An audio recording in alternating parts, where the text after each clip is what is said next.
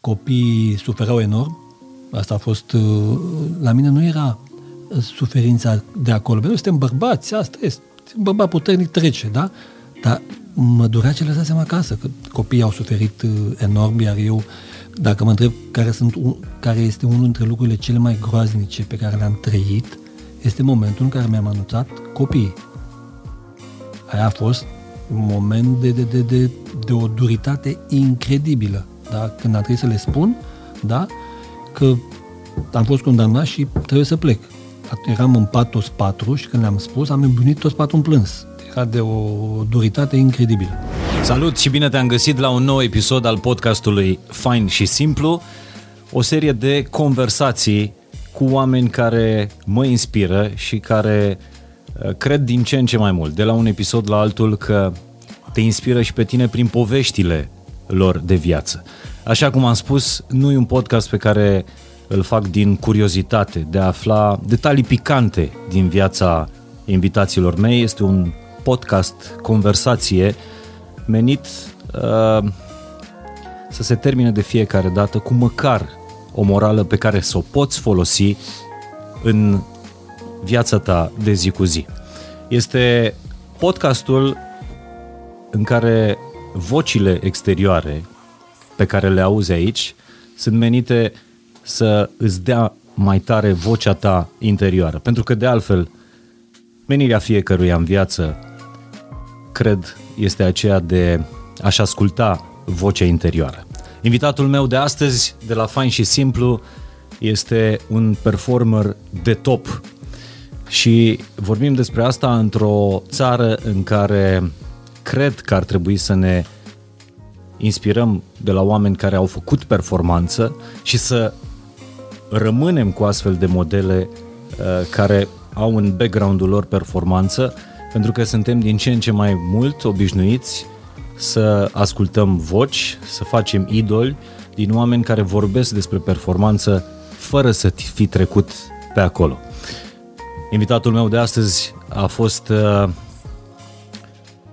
cu echipa națională a României la trei turnee finale ale campionatului mondial, două turnee finale ale campionatului european, a jucat în cariera lui la Universitatea Craiova, Steaua, Dinamo, PSV Eindhoven, Tottenham, Barcelona, Lecce și Galatasaray și Hanovra.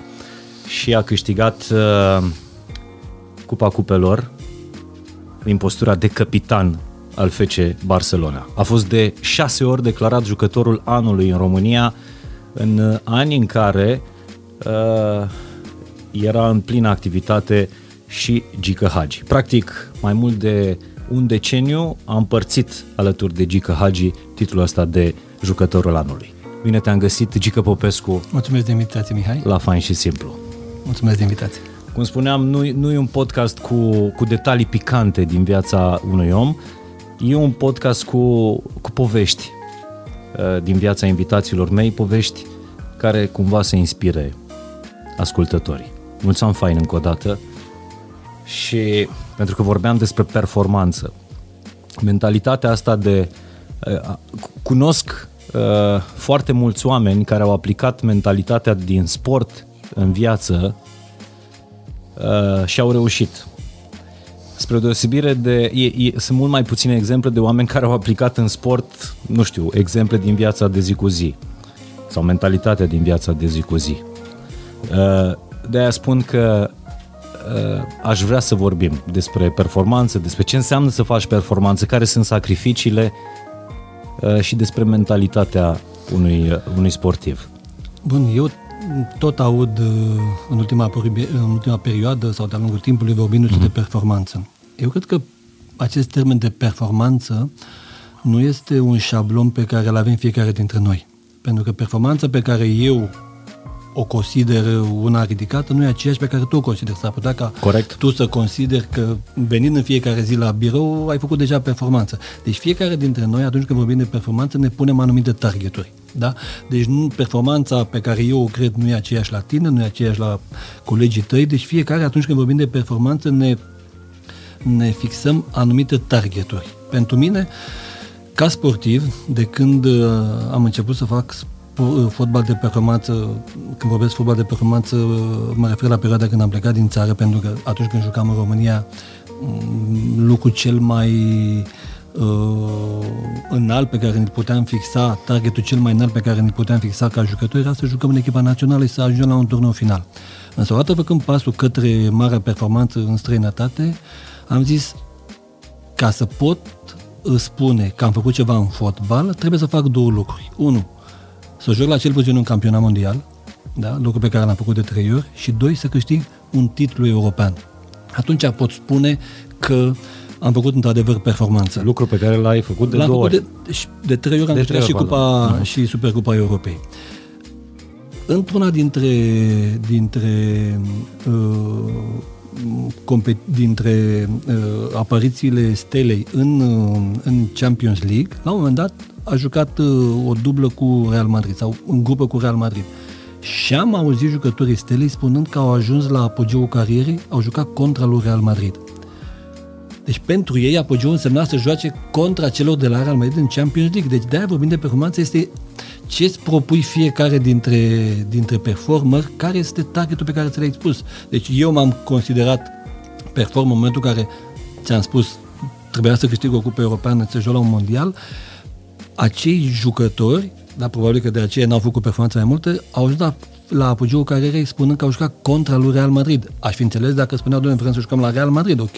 Real Madrid este în primele trei echipe din, din lume mm-hmm. și este într-adevăr o performanță când ajungi să joci la o astfel de echipă. Deci performanța asta este, repet, este în funcție de ce ne dorim fiecare dintre noi. Deci cumva nu, performanța... Nu e un clișeu pe care îl putem adapta la fiecare dintre noi. Performanța cumva începe în primul rând în mintea noastră. Performanța ține de ambițiile fiecăruia. Deci eu o să trăiesc tot timpul cu acest, uh, uh, această nemulțumire că n-am reușit să câștig Liga Campionilor, lucru pe care mi l-am dorit, dar am câștigat toate cele trei competiții. Dar am acest gol în interiorul meu pentru că n-am reușit să câștig competiția supremă la nivel de cluburi, câștigând toate celelalte trei. Deci, repet, performanța este în funcție de ce ne dorim de la viață. Ne mulțumim cu puțin, vom realiza puțin. Ne punem targeturi uh, înalte, vom face performanțe la cel mai înalt nivel. Eu niciodată, credem, în fiecare uh, dată de 1 ianuarie, când Hagi câștiga cel mai bun titlu, cel mai bun jucător al anului, eram foarte supărat și mă băteam cu cel mai jucă, bun jucător din istorie. Și prieten. Și prieten, dar prietenia afară, pe teren, eram pe formă, vreau să fim fiecare dintre noi mai buni. Deci eram supărat când Hagi câștiga cel mai bun jucător al anului și vreau să fiu mai bun decât el, fiind prieteni. Deci, Au fost vreo 11 ani la rând în care v-ați împărțit ba unul, ba celălalt, da, ba un eu de 6 ori Gică 5, după care Gică mai câștigase înainte de două ori cel mai bun fotbalist al anului, deci am câștigat de 6 ori împotriva celui mai bun din istorie. Și așa, după ce am câștigat de 6 ori, vreau să 7 ore și 8 ore, uitați-vă dovada cea mai vie a ce înseamnă un performer este Messi. A câștigat de 3 ori Liga Campionilor, da? Uh, din punct de vedere financiar, cred că este spre un miliard de, de euro și vrea în fiecare zi să performeze, să joace, să joace, să câștige. A spus-o că dorește să mai câștige încă o dată Liga Campionilor cu Barcelona. Asta înseamnă a fi performant, a, a performer, să nu te oprești niciodată, indiferent ce ai în spate, indiferent câte trofee. Nu, te trezești în fiecare dimineață și te duci la antrenament, la birou, la muncă, să performezi. Asta înseamnă să fii performer. În fiecare zi să spui targeturi ridicate. Dar performanța începe, așa cum spuneam, prima oară ă, în minte și începe cumva înainte de a începe să faci performanță. Ă, pentru Puștiu Gică Popescu ă, a început de pe, de pe Maidan, de pe malul Dunării, de la, de la Calafat. Și sunt curios dacă mai ții minte care, care a fost prima victorie pe care nu o să o uiți niciodată din din copilărie? Nu o să niciodată primul gol pe care l-am marcat la junior, la Calafat. Niciodată. Era primul meci pe care jucam la juniori. Îmi dăduse antrenorul de la prima, de la prima echipă o pereche de ghete Adidas uh, fără campoane. Se tociseră campoanele. Am luat bătaie 10 la 1 la Orșova și am dat golul echipei mele. Da? Primul meci la juniori. Nu s-a niciodată acel gol. Câți Așa am început. 14 ani. Jucam la, da, atunci am jucat pentru prima la junior la Calavat. 14 ani. Și am marcat acel gol la Orșova. Nu o niciodată. Așa am început.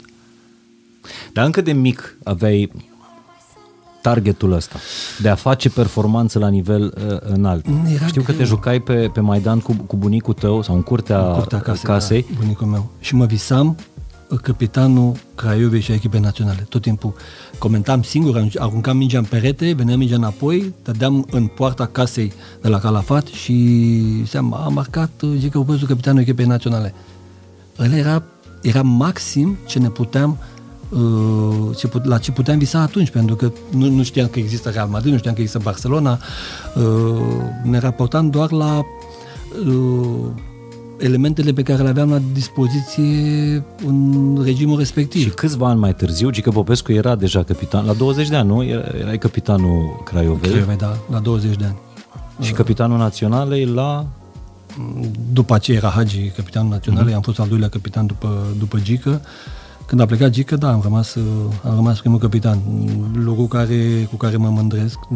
Două lucruri la care, la care țin enorm și uh, cred că au fost uh, de cele mai importante pe care le-am realizat.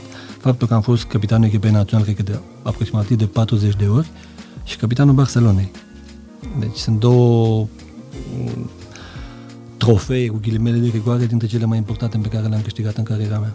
Dar cât de important este, uitându-te acum în spate, ca puștiul care are un vis și trăiește doar pentru visul ăla, trăiește total pasiunea asta, în cazul tău uh, fotbalul, cât de important este ca puștii să viseze atât de sus, în fiecare zi.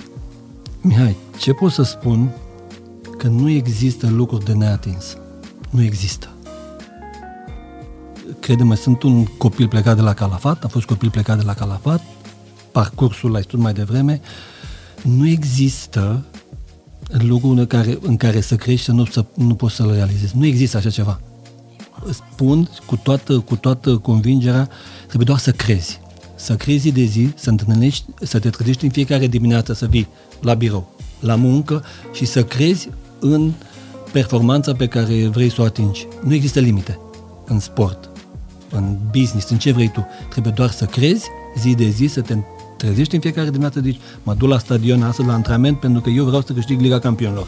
Nu o câștig astăzi, nu o câștig mâine, nu o câștig poi mine, o vei câștiga la un moment dat, dacă crezi în fiecare zi cu tărie că acest lucru se poate realiza. Credeam vreodată că de la Calafa plecând pot să am parcursul pe care l-am avut, era imposibil. Îmi spunea cineva la, la 15 ani lucrul ăsta, spunea că e mm, ca la o razna. Era de neconceput. Și iată că lucrurile se pot face în momentul în care crezi. După șase luni de zile, după ce am ajuns la Barcelona, am devenit capitan de echipă. Credea cineva așa ceva?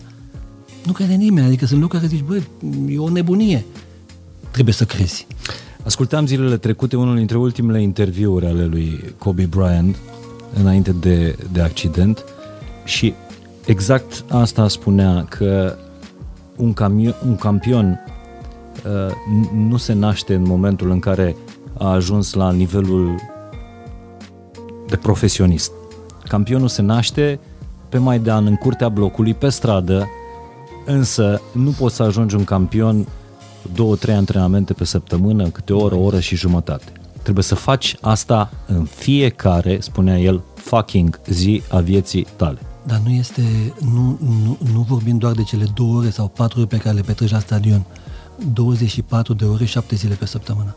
Asta înseamnă să-ți dorești. Pleci la stadion, te gândești la ziua următoare ce trebuie să fac. Să mă odihnesc, să mănânc, să, să, să fac totul astfel încât mâine să fiu din nou pregătit pentru o altă bătălie. Pentru că în momentul în care ajung la cel mai înalt nivel, sunt într-un vestiar, sunt 22 de jucători, toți de aproape de același nivel. Aproape de același nivel, care fiecare vrea să joace, fiecare vrea, sunt 11 jucători care intră pe teren și bătălia este una cruntă. Când ajungi la Barcelona, la Real Madrid, din acei 22, fiecare vrea să joace, fiecare vrea să facă performanță, fiecare vrea să, să vorbească presa bine de el, că e titular. Deci o bătălie uriașă pe care o dai în fiecare zi la antrenament. Pentru acel, acea bătălie, uh, pentru supremație, pentru titularizare, intră și tot ce faci când ieși afară din stadion. Cât te odihnești, ce mănânci, când mănânci, viața privată, tot. Iar la cluburile acestea contează fiecare minut, fiecare secundă. Cum te îmbraci, cum vorbești, cum stai de vorbă cu publicul, uh, răbdarea pe care trebuie să ai cu toți suporterii, pentru că ești idol, trebuie să ai... Pe perioada noastră nu erau poze, nu făceam poze, acum toată lumea dorește să facă poze și trebuie să ai răbdare și trebuie să înțelegi că intră în, în fișa postului această răbdare pentru că trebuie, pe care o ai cu fiecare suporter cu care trebuie să stai, să faci poze, să semnezi autografe. Eu tot timpul spun, Bă, noi am fost atât de privilegiați de viață încât putem să facem oamenii fericiți pentru o singură poză. Să zâmbești, să stai lângă un om, zâmbești și l-ai făcut fericit. Asta este un Sau lucru printr-un incredibil. interviu. Da, da, vorbesc de oamenii, vorbesc de oamenii simpli, oamenii cu care te întâlnești pe stradă, oamenii care te întâlnești în aeroport, la benzinărie și vor să facă o poză cu tine. Există, există ADN-ul de campion, te naști campion, înveți de la cineva, de la cine ai învățat, de, cine, de la cine a învățat Puștiu, Gică Popescu, toate lucrurile astea. Disciplina, munca, vizualizarea performanței înainte de obținerea ei. Uh, Eu seamăn foarte mult cu mama. Mama este o persoană de o tărie incredibilă.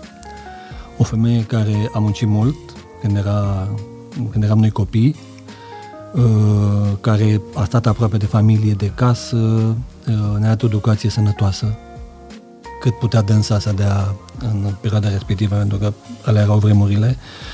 Uh, O persoană cu o tenacitate incredibilă, de la tata am luat uh, uh, personalitate. Era un om mândru, un om orgolios, un om cu o prestanță incredibilă.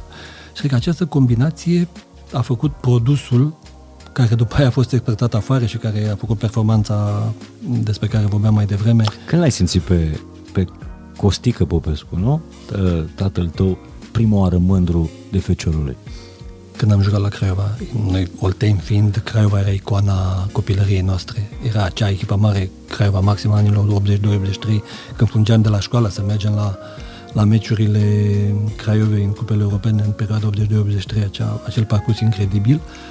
Și când am debutat prima dată la Craiova, tata a fost la toate meciurile mele, era mândru, era chiar mândru. Atunci l-am simțit prima dată când am venit după, după meci afară la, la vestiare și era, era super fericit.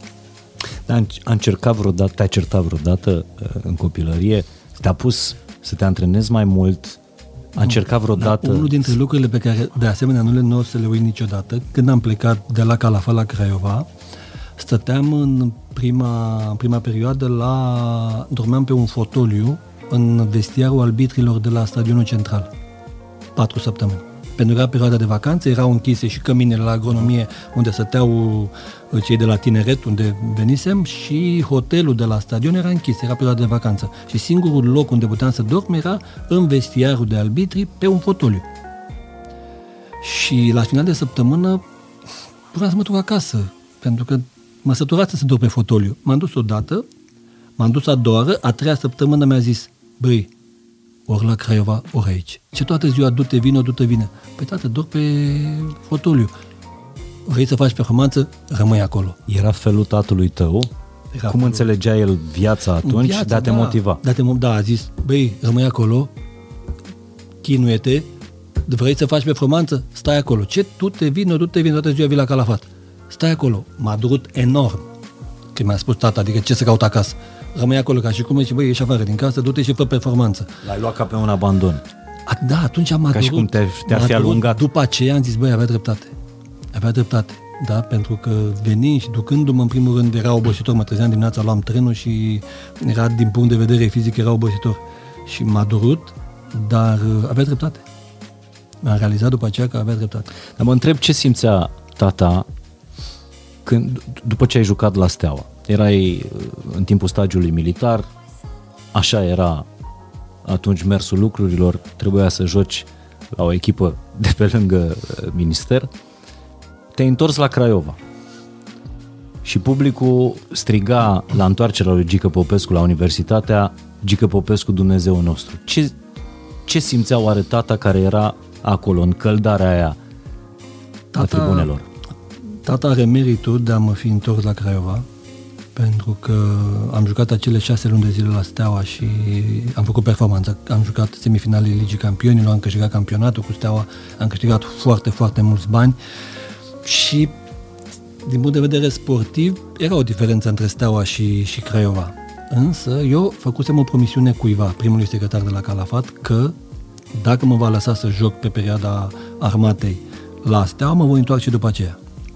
Și uh, am vrut să rămân, am vrut să rămân la Steaua, am venit în vacanță uh, și seara mi-a zis, ce faci?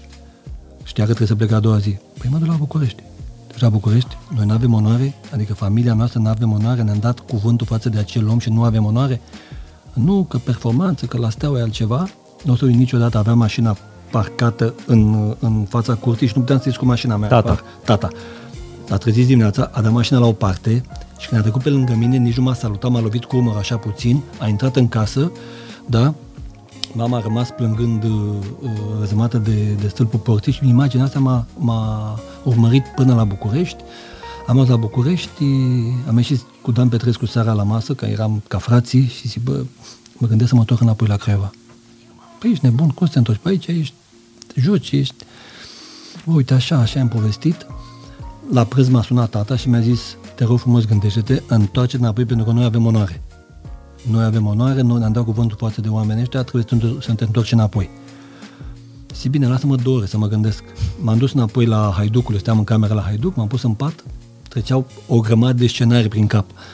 Am coborât la ora 4 la, la telefon, nu știam ce să fac. Și mi-am mai zis încă o dată, băi, aici te așteaptă toată lumea. Urcă de mașină și vină acasă, tata, cu o, o maturitate și o personalitate incredibilă. Și a doua dimineață am luat mașina și m-am întors la Craiova, Mă așteptau 300 de oameni în fața stadionului la primul antrenament și așa m-am întors la Craiova și după aia au urmat acei doi ani, poate cei mai frumoși ani din cariera mea, acei doi ani. După ce m-am întors la, de la Steaua la Craiova, acești doi ani cred că au fost cei mai frumoși ani din Aia a fost mea. perioada când publicul care- striga Gică Popescu Dumnezeu Da, nostru. așa a fost acea perioadă în care anunțau, anunțau fiecare jucător și pe mine mă lăsau la urmă, îmi puneau melodiile care îmi, plăca, care îmi plăceau mie uh, la încălzire, asta rulau. Uh, Ce a fost cea mai frumoasă perioadă a carierei mele, cei 2 ani, 88-90. Pentru că a fost perioada în care Gică Popescu a fost uh, egal simțit cu, iubit. a fost egal cu sine însuși. N-a fost vorba despre performanță pentru că n-ați Nu, câștigat n-am făcut- nimic n-am câștigat atunci. Nimic. Am jucat o semifinală de, de cupă, dar atât. Practic, Dar a- dragostea, Practic ăla a fost momentul când tricoul ți-a stat acolo unde ți-a stat inima, acasă, la Craiova. acolo a fost totul suflet, inimă, dragoste, pasiune, ăia 2 ani de zile. A fost cei mai frumoși ani ai carierei mele. 88-90 la Universitatea Craiova. Dar care a fost cel mai frumos meci din cariera ta? Uf, uh, sunt multe. E, sunt multe. Bineînțeles că mă, mă gândesc tot timpul la finala Cupei UEFA, când uh, am câștigat Cupa UEFA cu echipă N-am câștigat De cu nicăieri. Barcelona, n-am câștigat cu, eu știu, cu Eindhoven, care, um, da, am câștigat cu, cu Galatasaray. Galatasaray. Când m-am dus la Galatasaray, Galatasaray era o echipă din primele trei în Turcia și nimic altceva. Însă avea un antrenor, uh, Fatih Terin, care vrea să facă performanță și ăsta este motivul pentru care m-am dus acolo. Plus partea financiară. Că la noi spunem că emblema, că, băi, oameni buni, cu toții ne ghidăm în viață după câștigurile și după contractele pe care le semnăm. A, contează și partea cealaltă, da, dar această chestiune că primează, sunt uh, vorbe ca să dea bine uh, public. Dar uh, suntem profesioniști, cu toții dorim să câștigăm și să ne, în special sportivii a, a căror viață este destul de scurtă și la 35-36 de ani, a că trebui să aibă saci în căruță. Deci trebuie să se gândească neapărat și la partea financiară. Uh, Proiectul m-a, proiectul m-a, m-a atras. Am vorbit, Gică deja era cu un an de zile uh, la Galatasaray, înaintea mea, și am spus cum e. Și a zis, băi, este un club care vrea să facă performanță, un club serios, e cu un antrenor, Fatih Terin, care a fost la echipa națională, calificație echipa națională a Turciei la uh, campionatul european și asta m-a tras, m-a convins și Gică, m-am dus și am început ușor, ușor, ușor să facem performanță. Am câștigat trei campionate, două cupe, două supercupe, Cupa UEFA și Supercupa Europei. Era maxim ce se putea câștiga cu echipa din Turcia, deci performanța a fost uh, una nemaipomenită, ținând cont de echipa cu care am câștigat Cupa UEFA. Și meciul, Dar- meciul Da, meciul uh, și eu am avut uh, șansă pe care, spuneam mai devreme, că viața te răsplătește în momentul în care faci sacrificii. Cu 5 zile înainte de finala Cupei UEFA, jucam la Izmir, uh, o echipă retrogradată, noi eram deja campioni. Vineri înainte de antrenament, eu înainte de la, la orice antrenament aveam feșe din, uh, din leucoplast uh, pentru că aveam gleznile subțiri și mi le protejam. Am făcut antrenament, m-am dus în vestiar, m-am dus în sala medicului și a maserilor, am luat caterul ca să-mi tai, să-mi tai feșele. N-am văzut că caterul avea o probleme, cuțitul era ieșit și în partea de jos. Am tras odată și l-am tras a doua oară pe laba piciorului, am ținut o arsură groaznică. Am deschis, mi-am tăiat pe o porțiune de 10 cm, intrase caterul cam, nu știu, poate 3-4 mm. S-a deschis, a început să curgă sânge enorm, să vede, da. Norocul meu că era doctor acolo. Ne pregăteam să plecăm în, în, la Izmir și doctorul venea la stadion, vedea care e situația cu jucătorii și plecam împreună. Și atunci mi-a pus repede 10 copci cu un fel de... De asta de birou. Da, de birou, da. Dar era pentru copci și mi-a pus din, cum, din metal 10 copci pe loc. Fost, erau 5 zile înaintea finalei. Cu capsatorul. Cu capsatorul. Pe loc. 10 copci. A venit imediat Fatih Terim de sus, ședință. Trebuia să rămân acasă. Pentru că n-aveai nicio șansă să mai devreme de o lună de zile. Și am zis, nu, nu, nu, că vreau să merg și eu, e finala cupei, vin, vin și eu la, la meci. Papuci, pentru că nu puteam să mă mai încalțe nimic. Papuci, am fost la Izmir, da, am pierdut la Izmir 1-0 echipă retrogradată. Mă rog, eram campion, mai conta, eram cu gândul la Cupa UEFA. Luni, la Copenhaga, marți, îi spun, mister, vreau să fac și un antrenament. Păi cum să faci antrenament? O lună de zile ești aut. Nu, că haide să încerc și eu. A venit doctorul. Și a zis, nebuni. Păi ăsta se, se deschide imediat rana, vrea să moară. Și a zis, nu, semnează. Am semnat și am făcut antrenament. Dar cu injecții. Am făcut injecții de, de jur împrejurul uh, rănii și am făcut antrenament. După antrenament, de la teamă să deschid, să deschid gheata, pentru că era, aveam șosete albe și erau roșii de sânge. Am desfăcut, am desfăcut bandajul și era forțase foarte, foarte mult uh, rana, aproape să pleznească respectivele copci. capse, copci. Da, era și a făcut o criză de nervi, doctora sunteți inconștienți, o să omul ăsta poate să moară, ok, nicio șansă a doua zi. A doua zi era finala. A doua zi era finala. Cupa da? UEFA. Și căpătam, merge, când, s-a, când nu mai, n-am mai simțit anestezia și căpătam, dimineața m-am dus la terim. Mister, da, vreau să joc. Nu, ci că nu se poate așa, nu. Nu, ți-a zis doctorul, nu, cine și asumă riscul ăsta? Eu mi-l asum. L-a chemat pe doctor, a venit președintele clubului, a zis, nu se poate, nu, n-ai cum să joci, cum, Doamne ferește să întâmple ceva. Pe semnătură. Am semnat, injecții de jur împrejur și Tenodământul știți, am marcat golul cu care uh, Galatasaray a câștigat Cupa UEFA. Deci viața te răsplătește. În momentul în care ești dispus să faci sacrificii și îți pui suflet acolo și spui, nu domne, vreau, vreau, vreau, vreau, viața m-a răsplătit. Putea, oricare dintre, dintre noi, pentru că înaintea mea au marcat trei colegi de-ai mei și m-au adus pe mine în, în poziția de a marca golul cel mai important, dar fiecare dintre golurile marcate înaintea mea erau importante. Numai că Vieira a ratat Vieira și Sucher înainte și golul, poziția 4, era cea decisivă. Și asemenea unui erou care câștigă bătălia vieții lui, s-a lăsat și cu vărsare de sânge. Da, da. S-a lăsat cu vărsare de sânge, dar după aceea n-am mai jucat deloc. Tot, tot sezonul, a mai fost 3 săptămâni. Mai conta? Nu mai eram, că am câștigat în Cupa, câștigat în Supercupa, Cupa UEFA era deja câștigată, dar viața m-a răsplătit pentru sacrificiul respectiv. Dar care a fost cea mai groaznică înfrângere din carieră? Cea mai dureroasă? 94 cu Suedia. Cea mai dureroasă la modul că eram fost atât de aproape de o performanță uriață și jucăm o semifinală de campionat mondial. Credeam enorm că putem să facem acest lucru și dacă până atunci eram un fel de outsider pentru că contra Argentinei nu credea nimeni că vom trece de Argentina, am jucat în, în Cupa Columbia care era, calific, care era una dintre principalele favorite, însă atunci cu Suedia, cu, pe care întâlnisem în meci amical în, în perioada de pregătire tot în America, am zis, băi, deja trebuie să trecem. Da, deci eram încrezători, eram puternici, ne simțeam puternici și a fost iarăși acea loterie de la 11 metri pe care am pierdut-o. Era al doilea mondial pe care îl pierdeam la, la, la 11 metri după mondialul din Italia. Dar a fost dureroasă. Am plâns, cred că n-am, Toată echipa? 6-7 ore. Am cu Dan Petrescu în cameră, stăteam el într-un pat, eu într-un pat și plângeam într-una, plângeam, plângeam, ori în șir am plâns până că la un moment dat am zis, bă, hai să ieșim afară să ne, plim, să ne plimbăm, pentru că înnebunim aici în, Care era cel mai puternic jucător din echipă atunci? de la noi. Da, puternic în sensul de- pe psihic. Nu, atunci nu poți să fii puternic Deci la o atunci astfel toți de... au fost copleșiți. Da, toți erau copleșiți, toți plângeam în vestiare, adică eram atât de aproape, eram la 3 minute sau 4 minute de o performanță uriașă. Dar crezi că a fost atunci în 94, când într-adevăr aveam șansa cu care nu știu când o să ne mai întâlnim pe timpul vieții noastre de a fi într-o semifinală de, de cupă mondială.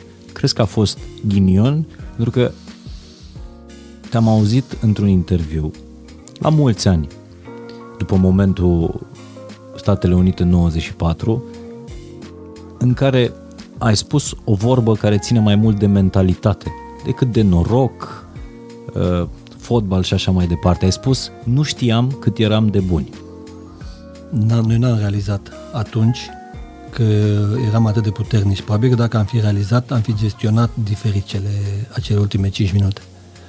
Am făcut altceva, am fi întrerupt meciul, am fi... Cred că am fost duși de val, da, eram... Pentru că am întors rezultatul de la 1-0, l-am întors la 2-1 și nu n-am știut să gestionăm ultimele 5 minute. Asta cu norocul e important în sport. E important pentru că am... Crezi în el? cred în el pentru că în momentul Țara Galilor, în momentul în care ne-am calificat, Corect. da? 1-0 pentru Țara Galilor și 11 metri pentru Țara Galilor au ratat. Dacă ar fi marcat Țara Galilor atunci, făcu- făceau 2-0, nu știu cât de multă forță am fi avut noi atunci să întoarcem. Poate l-am fi, poate am fi întors rezultatul, dar făceau 2-0, jucau acasă, britanici. Era complicat. A dat în bară. Și atunci am întors rezultatul. Și atunci s-a născut generația de aur. Exact. N-ar mai fi existat uh, 94 dacă nu rata dacă nu rata țara Galilor 11 metri atunci, deci ai nevoie și doza asta de, de, de noroc. Penaltiul de la, de la Copenhaga. Când am pus mingea și am făcut pași înapoi, în momentul în care am plecat către minge, mi s-a rupt filmul. N-am, n-am, n-am plecat să zic, băi, dau într-un colț, dau un... am dat cât am putut în stânga, în dreapta portarului, s-a dus atât lângă bare. Execuție perfectă. Cu ani după aceea, jucând la Hanovra, Hanovra, uh, Borussia Dortmund Hanovra, la 0-0, 11 metri. Și am zis, bat la fel ca la Copenhaga. Am dat la fel de aproape în stânga b- barei, s-a dus mingea afară. Deci, ai, în tensiunea aia, când își dai penalti decisiv într-o finală de cupă europeană, tremură piciorul puțin. Vezi poarta mare, era Simon ăla, era cât casa, dar e greu să dai acolo. Ai nevoie și de noroc.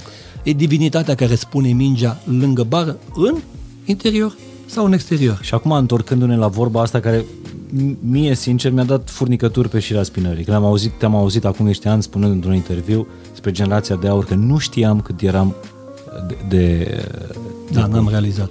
N-am realizat atunci. După aceea ne-a dat seama Cât că de eram- important pentru un sportiv, pentru un om în general, în viață, e să își cunoască valoarea, să fie conștient de ceea ce înseamnă, de ceea ce este, de unde este. Este important, însă și mai important este să nu treci în partea cealaltă să zici sunt prea bun, nu pot uh, pierde meciul respectiv. Tot timpul trebuie să ai o, situ- o atitudine nu modestă, rezervată. Da? Să nu te uiți niciodată la adversar cu superioritate. Să, indiferent de adversar, fie, asta este în- a fi profesionist, să iei fiecare joc, fiecare meci, fiecare bătălie ca pe una foarte, foarte serioasă, indiferent de adversar, pentru că viața te pedepsește enorm în momentul în care te crezi superior, nu tratezi cu, indi- nu tratezi cu seriozitate meciurile. De ce crezi că se întâmplă toate surprizele acestea în sport? Pentru că uh, o echipă care uh, pleacă super favorită de la început uh, tratează meciul sau adversarul fără respect. Fără respect însemnând nu să-ți fie teamă, dar trebuie să fii foarte, foarte serios. Mm, Joc, joacă, nu știu, uh, Universitatea Craiova cu echipă divizia C din, uh, în Cupa României. Seriozitate. Serios, serios, serios, pentru că viața te pedepsește. Repet, nu trebuie să-ți fie teamă, trebuie să, trebuie să fii superior, dar trebuie să pregătești meciul la fel, toate meciurile la fel, indiferent de adversar. Da, da. Ne uităm la meciurile naționale, să zicem. Și cumva avem noi ca spectatori, avem feeling-ul ăsta de, de teamă, de frică. Bă, suntem mici, bă, ce o să ne facă ăștia? Adică mi-e foarte greu să-mi imaginez Naționala României în ultimii ani uh, jucând cu mentalitatea asta de păi, nu contează, cine e, e. Asta, acest lucru cred că este uh, cel mai mare uh, dezavantaj pe care îl are echipa națională acum, pentru că nu cred în posibilitățile lor. Eu cred că istoria ar trebui să le, să le dea o încredere uriașă acestor, acestor băieți tineri care stau acum în echipa națională, pentru că dacă noi am putut să facem performanță la nivelul la care l-am făcut, e la îndemâna și e și la îndemâna lor să o facă. Trebuie doar să creadă. Sunt talentați și noi spune, bine, băi, dar voi ați ajuns la un anumit nivel. Păi, dar noi nu ne-am născut la nivelul ăla. Noi nivelul la care am ajuns l-am construit cu încredere, cu... Uh, niciodată nu ne-am considerat uh, superior adversarului, dar nici inferior, nici inferior. A zis. A zis, de la egal la egal. Mi-aduc aminte când am când uh, uh, am jucat contra Argentina, eram la antrenament. Da? În mod normal aveți să jucăm, cred că, contra Nigeriei. Eram la antrenament și a jucat Nigeria-Italia, cred că s-a terminat egalitate, 3 la 3, ceva de genul și așa a fost propulsată uh, Argentina uh, contra noastră în, uh, în sferturile de finală. Și eram toți dărâmați, că normal a fi preferat Nigeria. Și atunci vine Gica și spune, băi, dacă e să, cad, să cădem, să cădem după un cal mare. Păi și ne-a dat așa o încredere, a zis, bă, ce avem de pierdut? Nu avem nimic de pierdut. Argentina, care era formată din super jucători, era una dintre favorite, am zis, de la egal la egal, nu avem nimic de pierdut. Deci cu ne-a dat încredere. Da? Deci este foarte, foarte important de, de abordare, de, de, de, de, de, de, de încrederea pe care o ai în, în, în tine. Asta lipsește jucătorilor care formează echipa națională acum. Băi, aveți istoria care, care nu, vă dă, nu, nu, nu vă permite să, să lăsați capul în pământ. Ce înseamnă capul în pământ în sport? Capul sus. Pierzi capul sus. Niciodată în viață, în general, nu trebuie să lași capul în pământ. În toate cărțile de psihologie uh, a sportivilor, în toate poveștile de succes, unul dintre capitole este ăsta. De la Michael Jordan până la Johan Cruyff că un meci se câștigă în primul rând în minte. Acolo. Acolo e bătălia, pentru că, ok, uh, sunt momente în care valoarea este egală din punct de vedere sportiv, asta face diferența. Întotdeauna. Cât ești mai puternic, sunt momentele în care, în, în, în, într-un joc în care trebuie să iei decizii, cu cât ești mai puternic aici, cu atât șansa de a, de a, de a merge mai departe este mai mare poți prinde o zi proastă, care orice ai face nu ți iese. Dar a la lung, Crui spunea, Crui spunea 70% minte, 30% picioare. Ăsta e sportul, ăsta e fotbalul. Cum câștigi puterea asta mentală? În primul rând, trebuie să o ai de la, de la, de la de, în ADN, de la mama natură, trebuie să o ai de la din uh, în ADN-ul fiecare dintre noi. Însă, se cultivă. Se cultivă în momentul în care uh, uh, ai încredere și pleci de la ce spuneam mai devreme, că zi de zi, în momentul în care te duci cu aceeași, cu aceeași încredere și cu aceeași uh, target pe care, pe care ți-l pui, să faci performanță, să faci performanță, să faci performanță, îți spun eu și îți dau scris acum că nu există obstacole. Vei ajunge. Că de aici Gica ajunsese la 35 de ani și nu câștigase nimic important, Gica Hagi. Da? Iar Giga Hagi ar fi trebuit să aibă vitrina plină de cupe de Liga Campionilor și de... A ajuns să câștige Liga, uh, Cupa UEFA cu Galatasaray la 35 de ani și a câștigat imediat Supercupa Europei. Deci viața l-a răsplătit pentru că era un uriaș jucător și tot timpul Giga a crezut. Și a fost omul care a zis performanță, performanță. Nu, este, nu i-a fost niciodată frică de adversar, niciodată. Dar era cu o, o, o, o tărie incredibilă. Și viața la 35 de ani a zis, băi, acum, la 35 de ani, n-aveai tu cum să treci prin, prin o carieră uh, atât de, de, de, de frumoase și cu atât de cu bagaj imens de talent și de, și de încredere.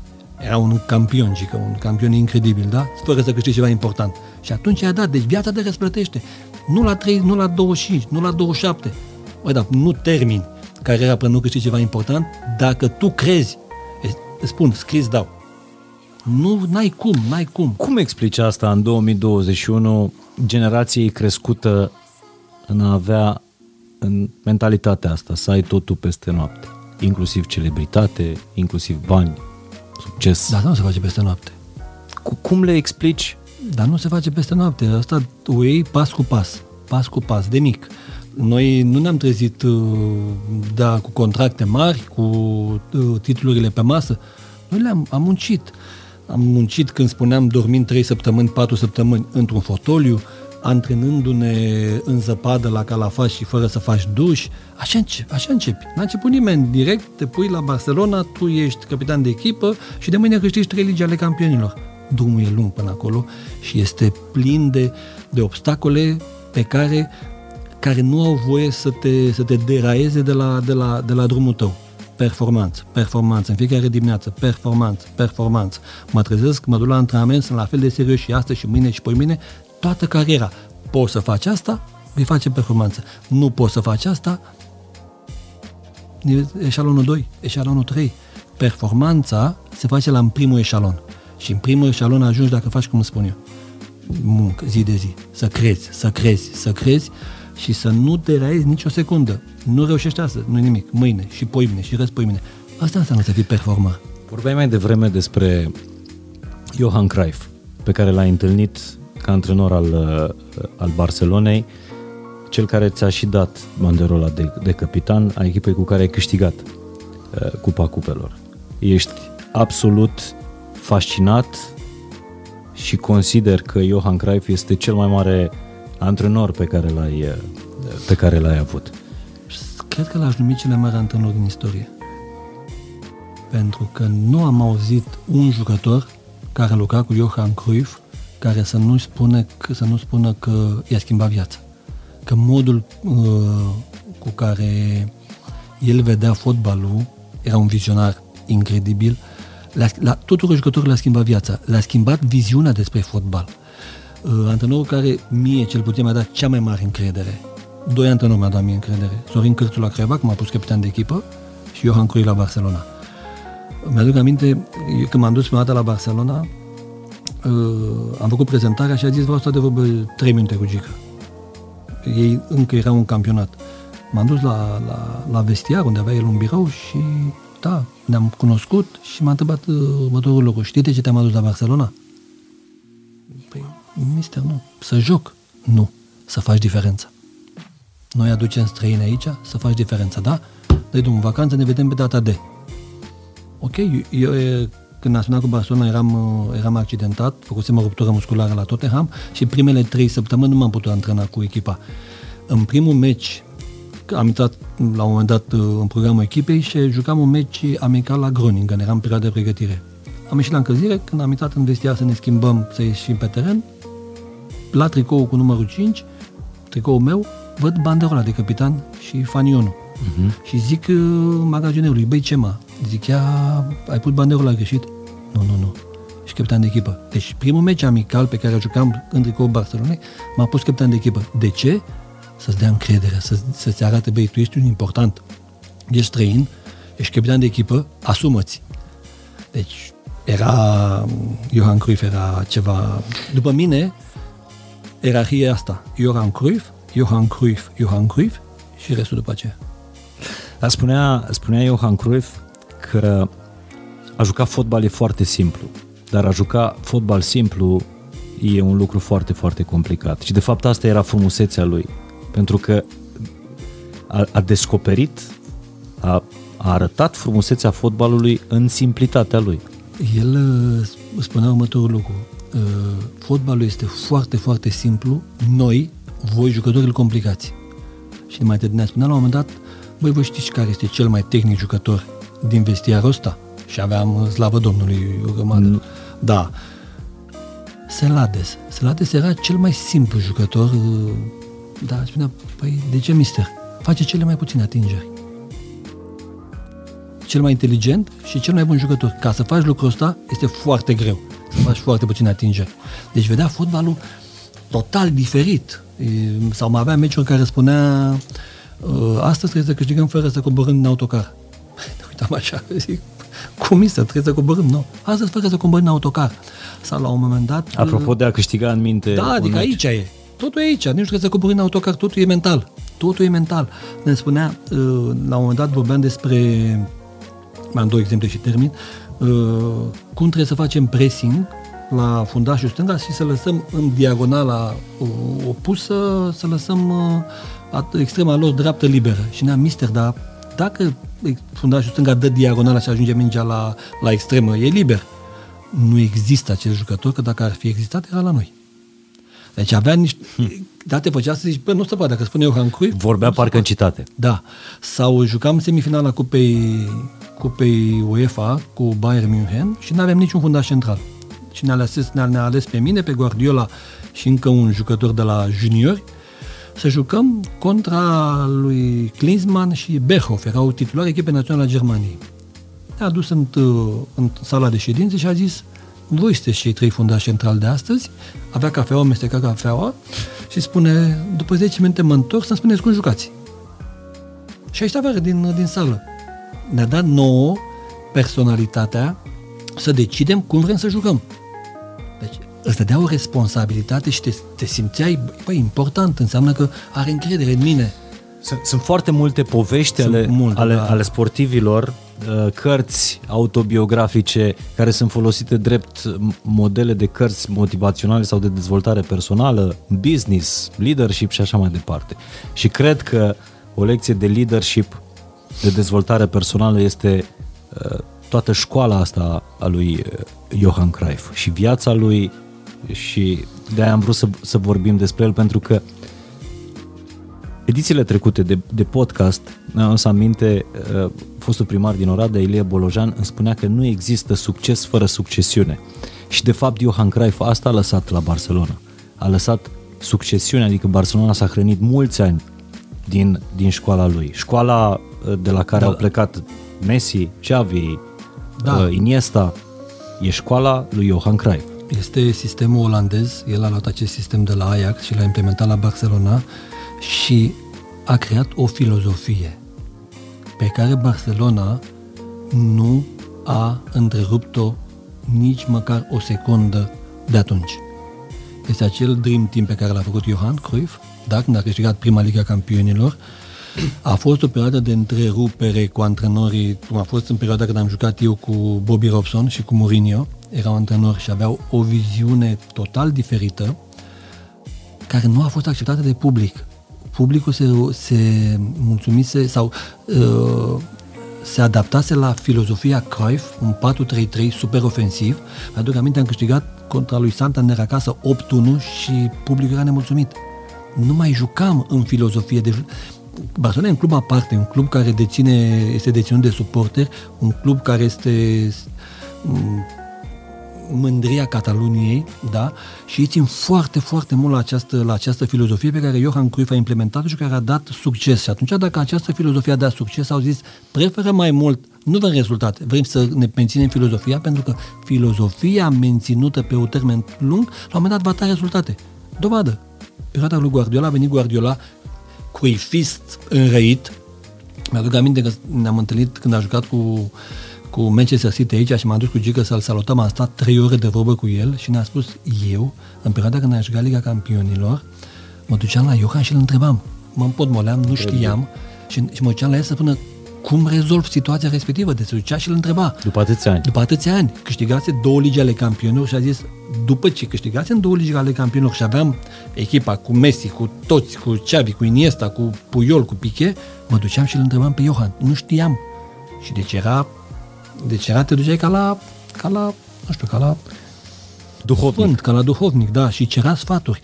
Deci el era cel care este, da, este persoana care a schimbat și a introdus această filozofie pe care clubul și în momentul de, a- de față o, o are și a menținut-o. Da, Cred că asta e o întrebare, sigur, ți-a mai fost pusă, dar ca elev al lui Johan Cruyff, dovadă Gar- Guardiola care a condus Barcelona în punctul ei de maximă performanță.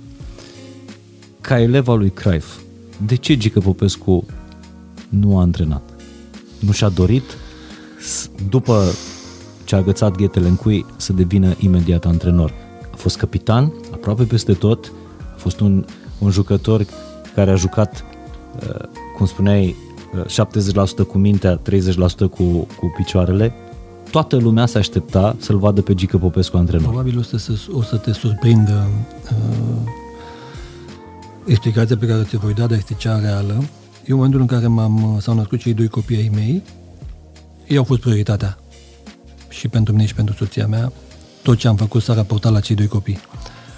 Și eu pot să negociez și am negociat cu ei de-a lungul timpului multe lucruri, mai puțin școala unde la aici nu este, nu negociem. Și am zis că în momentul în care se duc la o școală, este foarte important să o înceapă și să o termine. După care să continue studiile la cel mai înalt nivel. Și am spus, le-am spus copiilor mei, pentru că la mine nu înseamnă școala nu înseamnă nici Saragossa, nu înseamnă nici Valencia, înseamnă Barcelona, Real Madrid, Manchester United, adică top. Tot timpul și acum râde de mine când spunea că le știam top, top, top top, top, top, da? Și am zis, eu, ca ei să aibă o continuitate în școală, trebuie să stau într-un, într-un anumit loc, să nu mă plimb stânga-dreapta. În momentul în care m-aș făcut antrenor, mi-aș fi luat uh, gentuța și astăzi București, mâine Istanbul, poi mine Timișoara, Constanța, Iași, și sacrific o eventuală carieră de antrenor pentru educația copiilor mei. Pentru că vreau să înceapă școala în București, să o termine în București după care să plece la facultăți dintre cele mai importante și acum văzând rezultatele pe care mm, fata mea le-a obținut, a fost acceptată dintre la cele mai importante facultăți de business din, din Europa și de afară, a fost acceptată la Bocconi, a fost acceptată la ESADE, uh, la încă o facultate de top din, din Marea Britanie și a ales Barcelona pentru că i-am spus eu, du-te la Barcelona, pentru că face SADE o facultate extraordinară de business și trăiești în Barcelona, e frumos să trăiești în Barcelona, da? Avea de ales între Bocconi și Esade și a ales Esade pentru că i-am spus eu, du-te, că e același nivel și acum îmi mulțumește că e super fericită în, în Barcelona. Deci, din cauza aceasta nu m-am făcut antrenor. Acum, dintr-o dată, simt că oricât de mare top performer ar fi fost Gică Popescu, nu reușește să atingă calitatea omului, Gică Popescu. E, e cred că un răspuns la o întrebare pe care sigur că toți fanii au avut-o, toți suporterii. Da, toată lumea m-a întrebat. Și de ce nu s-a făcut Gică Popescu antrenor? Acesta e motivul. Pentru că înainte de a fi antrenor sunt și-a dat seama că trebuie să fie antrenorul copiilor. Și sunt tată responsabil. Eu uh, am terminat, am început, uh, am intrat la TCM în Craiova, după aceea am, am făcut un an de drept și am terminat sportul pentru că asta puteam să fac. Dar era la îndemână, nu puteam să fac, uh, jucând la Eichmann, să fac, uh, a, puteam să-l fac, probabil, dar, dar am zis nu. Eu trebuie să fac o facultate pe bune și o facultate care nu poate să spune nimeni niciodată că nu e făcută pe bune.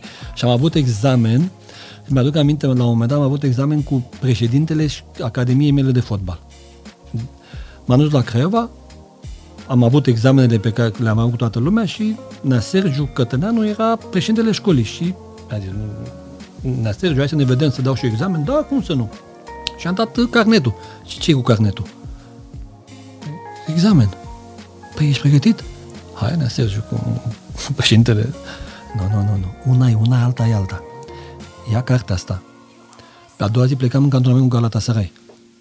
Ia cartea asta, du-te frumușel la Istanbul, când ești gata, te întorci înapoi acasă și vine la București și dăm examen. M-am dus la Istanbul, am zis misterul Fatih Terim, ia uite cartea asta, am trei săptămâni să o învăț. Trebuie să stau singur în cameră. Făceam trei antrenamente pe zi, am învățat, am luat cartea și cap-coadă, după fiecare cantonament ne dea două, trei zile libere, am venit la București, a venit profesorul, președintele mele, școlii mele de fotbal, și am zis, sunt pregătit. Da? Cât ai învățat? Păi luați cartea și deschideți-o. A luat-o, a deschis-o și mi-a dat o temă. Am început să vorbesc, după 5 minute a zis, da, gata, mulțumesc, e ajunge. Nu, nu, nu, nu, lasă-mă să-mi spun oful, pentru că n-am stat trei să să învăț. Și m-a lăsat încă un sfert de oră, i-am dat, mi-a dat carnetul, și că ajunge nouă. Și eram foarte trist că mi-a dat 9. Am luat carnetul, era 10 pus în... da. Deci, tot timpul le-am spus copiilor mei că viața nu se termină și băiatului care joacă fotbal ne zis, băi, viața începe la 35 de ani, 36 când termin cu fotbal, atunci începe viața. Tu trebuie să fii pregătit. Studii superioare, studii superioare, studii superioare. Nu se poate fără să fiți pregătiți viața după aceea. Fără școală nu există să nu ai școală. Și le spun fotbaliștilor, băi, viața se termină, viața abia începe când terminați cu fotbalul. Școala este extrem de importantă pentru că fotbalul e 70% minte. Cine îți dezvoltă mintea? Școala. Oricât de mult ai citi, oricât de mult ai face, nu îți dezvoltă decât dacă te duci la școală și ești foarte serios. Asta era tot o vorbă de lui Johan Cruyff, că talentul trebuie educat până în momentul în care atingi succesul. Da. Și unde faci lucrul ăsta? La școală. Duceți-vă la școală. E frumos la școală. E frumos, e foarte frumos. În special voi sunteți fotbaliști, vă duceți, lumea vă apreciază, vă întreabă. Eu mă duceam la Craiova, eram în cantonament și plecam seara din cantonament și ne duceam la, la, la cursul la, la TCM, că era frumos. Jucam în echipa națională, ne duceam la cursuri, era foarte frumos când puteam să ne ducem la cursuri. Deci de asta le spun fotbaliștilor, băi, școala este extrem, extrem, da. extrem de importantă. Erai serios de mic, nu? Da, am fost foarte serios de mic. Foarte, foarte serios. Adică o seriozitate de aia care pare enervantă. Țin minte o, o anecdotă, uh, cred că tu povesteai într-un interviu, încă, jucai uh, în Olanda și ai primit vizita lui Luțu din țară. Și după o săptămână, nu știu dacă reproduc exact cum s-a întâmplat, uh, după o săptămână Luțu sună în țară și zice, băi, eu mă plictisesc aici. Nu, nu, nu. Eram la Galatasaray și Luțu semnase cu Galatasaray ah, pentru okay. șase luni de zile. Și uh, Luțul la un moment dat l-a sunat după vreo săptămână, 10 zile, n-avea unde să stea și l-a luat acasă la mine. Și sună impresarul lui și spune, băi, Nea Victor, domne, dar stau la Neagică acasă, dar e babau rău de tot, domne Neagică. Păi ce să facem, mă? Domne, nu face nimic, se culcă la ora 10 jumate seara. Deci îi se părea că, păi, păi așa, asta înseamnă să fii profesionist. Când ne trezeam a doua dimineață, ne duceam la, ne duceam la, la antrenament. Deci deci, că sunt baubau, că mă culc cât de vreme. Da, ai, ai fost serios, indiferent de regimul pe care îl impunea antrenorul, un, adică ai dormit să, peste tot? Îți dau un exemplu, când eram mic și eram la Calafat, eram junior la echipa mare, echipa mare făcea antrenament dimineața, iar noi care studiam dimineața, eu și un junior, făceam antrenament după amiața cu antrenorul de la echipa mare. Și într-o zi a nins enorm, da, cred că era zăpada de 50-60 de centimetri și m-a dus la stadion. Închis stadionul antrenorul echipei locuia la blocurile de lângă stadion. Erau 200 de metri. Și m-a dus la el la poartă, la, la ușă, am bătut la ușă și am zis, Nevali, dar nu aveam antrenament la ora asta. El de rușine s-a îmbrăcat și a venit cu mine la stadion. Deci nu exista la mine deci în zăpadă de 50 de centimetri am bătut la ușă și zic, bă, o fi uitat de el. După aia mi-a spus cu ani de zile, după aceea mi-a zis, băi, mi-a fost rușine de seriozitatea ta cum să vii tu să-mi bați la ușă cu zăpadă de 50 de centimetri? Și am făcut alergări prin zăpadă, n-aveai 50 de centimetri. M-a alergat puțin, o jumătate de oră și am plecat acasă. Da, disciplina asta te aduce în punctul în care poți să joci la nivel de top și după 35 de ani. Da. Să fii atât de enervant pentru restul colegilor de echipă sau pentru unii colegi de echipă încât să te curci la 10 jumate sau înainte de de, de ora 11. Pentru că altfel cred că nu puteai să joci la nivelul ăla da, fără disciplină. Nu există, nu există disciplină, fără disciplină în viață, în general, nu, nu poți face nimic dacă nu ești disciplinat, dacă nu ești serios. Indiferent că faci sport, că faci business, că faci orice.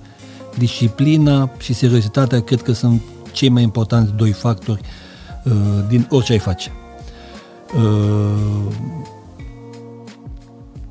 eu am jucat până la 36 de ani și aș mai fi putut juca mulți ani după aceea, chiar când m-am lăsat de fotbal, mai aveam un an de contract și posibilitatea să prelungesc cu alți doi. Însă eu am zis că în momentul în care mă te voi trezi într-o dimineață și uh, antrenamentul va fi pentru mine ceva um, fără plăcere, o zi, două, trei, înseamnă că a venit perioada să mă retrag. Și care a fost dimineața? Eram la Hanovra da? Eram în discuții cu, clubul să-mi prelungesc contractul și nu aveam plăcere la antrenamente. M-am dus odată, a doua zi, a treia zi, nu mai simțeam plăcere să mă antrenez. Era și foarte greu în german, era totul run, run, run, da? Și am zis, băi, a venit momentul. Aveam 36 de ani, a venit momentul, nu mai pot face performanță doar să mă duci la stadion să câștig bani, nu mai, nu mai performezi dacă nu simți plăcerea să te antrenezi. Nu pentru că ai, sim- ți-ai simțit picioarele mai grele, nu. ci pentru că mintea... Mintea, mintea nu mai ducea. Picioarele puteam să duc până la 40 de ani, pentru că am fost foarte serios, aveam greutate, aveam, mă antrenam, eram, din punct de vedere fizic, incredibil. Mintea nu mai ducea. Și nu mai simțeam plăcere, pentru că până la urmă, jocul este imaginea antrenamentelor din cursul săptămânii. Că nu poți să te antrenezi prost să joci bine. Imposibil. N-ai cum să... Se mai întâmplă să te antrenezi foarte bine, să nu-ți iasă odată. Dar, în general, te antrenezi bine, joci bine. Da? Eu știam că nu, să mai, nu mai pot să mă antrenez bine. Și nu puteam să-mi permit, după tot ce realizasem în sport, să fiu, să stau pe bancă, n-am fost niciodată rezervă, niciodată la nicio echipă. Nu puteam permite la finalul carierei să mă ajut, ne, neavând plăcere să mă antrenez, probabil aș fi jucat prost și să am fi dus doar contractul la bun sfârșit pentru, doar din, din rațiuni financiare, nu era, nu era cazul meu. Și atunci am zis, stop, 36 de ani. În momentul în care a intrat în civilie, ca să zic așa, în viață, spuneai că viața începe după 35 de ani. Te-ai lăsat la 36 de ani și a început viața care ți se pare că au fost cele mai importante lecții pe care le-ai învățat din sport, din fotbal și pe care le-ai aplicat în viață? Bun, ați mai devreme, seriozitatea. Seriozitatea, disciplina, punctualitatea, de asemenea, este o chestie, punctualitatea ține mai mult de, de educație, de, Mama, de, de tata. bun simț, de, da, da, dar și, și punctualitatea se câștigă în sport. De, uite, când eram la Craiova, Uh, ne duceam, ajungeam la stadion cu 5 minute înainte, 10 minute înainte. Și mi-a fost foarte greu să mă adaptez în Olanda când trebuia să ajungem cu 30 de minute înainte de, de, de a începe antrenamentul. Și întreba, dar de ce trebuie să vin cu 30 de minute când am nevoie de 5 minute? Și a zis, ăsta este respect față de ceilalți jucători. Toată lumea vine, mai bei o cafea, mai povestești, te pregătești de antrenament, Ala... te liniștești, da? Și când începe antrenamentul la 10 și jumătate, ești pregătit. Nu repede pe fugă. Mi-a fost foarte greu. Când eram obișnuit, din perioada România, da, Craiova, când repede 5 minute puneai fașele și ieșeai la antrenament. Da? Mi-a fost greu. Și alte uh, chestiuni care țineau de profesionalism pe care noi nu le învățaserăm pentru că nu le avea nimeni în România. Deci a fost o nevoie de o perioadă de șase luni de adaptare care n-a fost ușoară. Plus uh, limba pe care nu o vorbeam și asta este un handicap mare, de aceea le spun uh, tuturor ăstora mici, învățați limbi străine. Fiecare limbă străină este o facultate în plus. Învățați limbi străine, învățați limbi străine pentru că în momentul în care uh, uh, uh, ai această ușurință de comunicare, îți dă și un statut anume. Eu mi-aduc aminte când eram în Comisia de Disciplină la UEFA și aveam din toate naționalitățile, mă ziceam atât de bine că vorbeam cu spaniolă în spaniolă, în italiană, în engleză. Îți dă un anumit statut pe care e frumos să-l ai. Lumea te apreciază. Și ai zis, băi, voi trebuie să și cum, la un moment dat, când ajungi la cel mai înalt nivel, totul contează, orice detaliu. Iar ăsta e un detaliu important, limbile străine. E o facultate în plus. Eu și copiilor mei le-am spus, băi, de la mine plecați cu două limbi străine. Mai învățați și voi două după aceea. Adică engleză, că au învățat de mici, au făcut uh-huh. engleză și vorbesc precum limba română. Încă una o făceau obligatorie în școală și de la mine plecați cu două. Mai învățați și voi două după aceea. Asta înseamnă să, să, ai, să ai bagaj de, de, de cunoștințe, să ai bagaj. Folosești foarte des cuvântul ăsta, respect, și acum mă gândeam că România a avut foarte mulți sportivi iubiți de către public. Ai fost și iubit, chiar adulat la Universitatea Craiova, că am vorbit mai devreme. Dar mi se pare că tu ești genul de sportiv care după ce se trage cortina ai avut parte nu doar de iubire, ci de respectul uh, publicului. Și cred că asta contează foarte mult.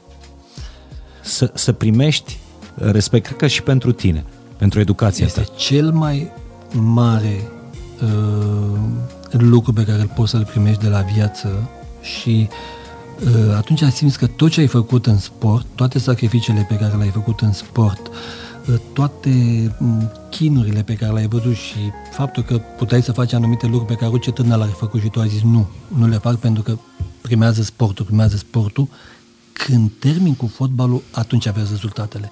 Că mergi pe stradă și lumea te apreciază, lumea îți face cu mâna, în mașină, îți face cu mâna, uh, se oprește lumea să facă poze cu tine, îți vorbește frumos. Deci nu există răsplată mai mare ca acesta respectul oamenilor. Nu există. Da, iubirea pentru, pentru un sportiv e pasională. E, cred că te, te uh, copleșește pur și simplu, dar se termină. Dar se termină asta cu cariera. După aceea rămâne respectul. Pentru tot ce ai făcut, tot ce ai realizat, tot ce reprezinți tu pentru societate, asta este respect care după aceea nu se pierde niciodată. Unde te-ai simțit sau unde te simți acum când mergi? Ai jucat în șapte Acasă. țări? Aici. Acasă în România. Acasă pentru mine va fi întotdeauna în România. Întotdeauna am avut posibilitatea să locuiesc în Spania, să oriunde. A mine acasă înseamnă România.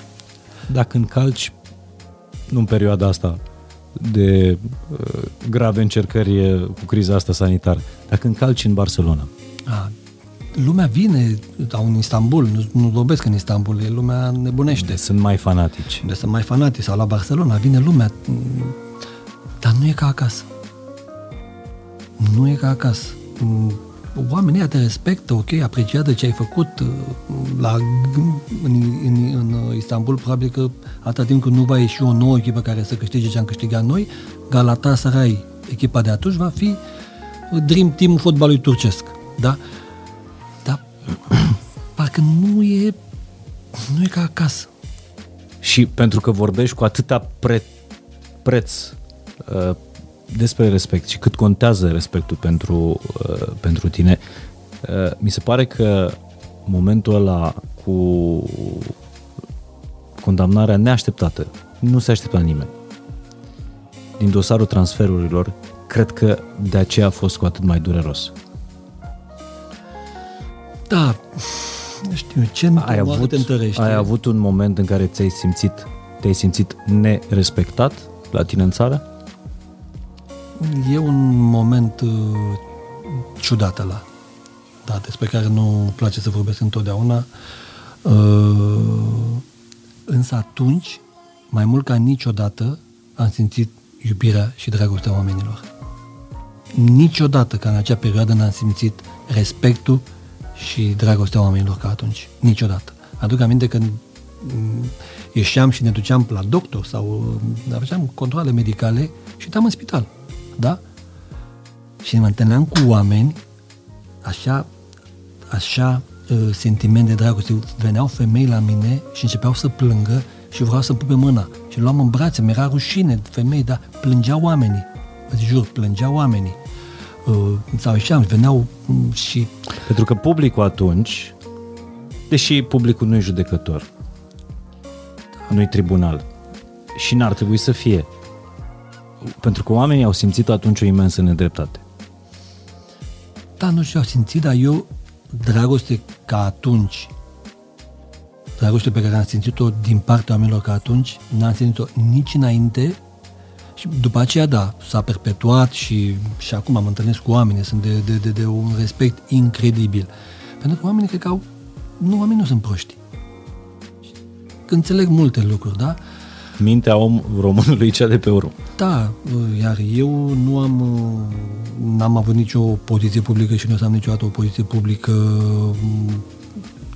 de aia să avem, avem judecători și de aia avem da. instanțe ca să respectăm de aceste decizii, chiar dacă sunteți sau nu suntem de acord cu ele. Corect. Da? Și a, asta am admirat, asta mi se pare că înseamnă să fii bărbat, om, caracter, cum se spune în fotbal.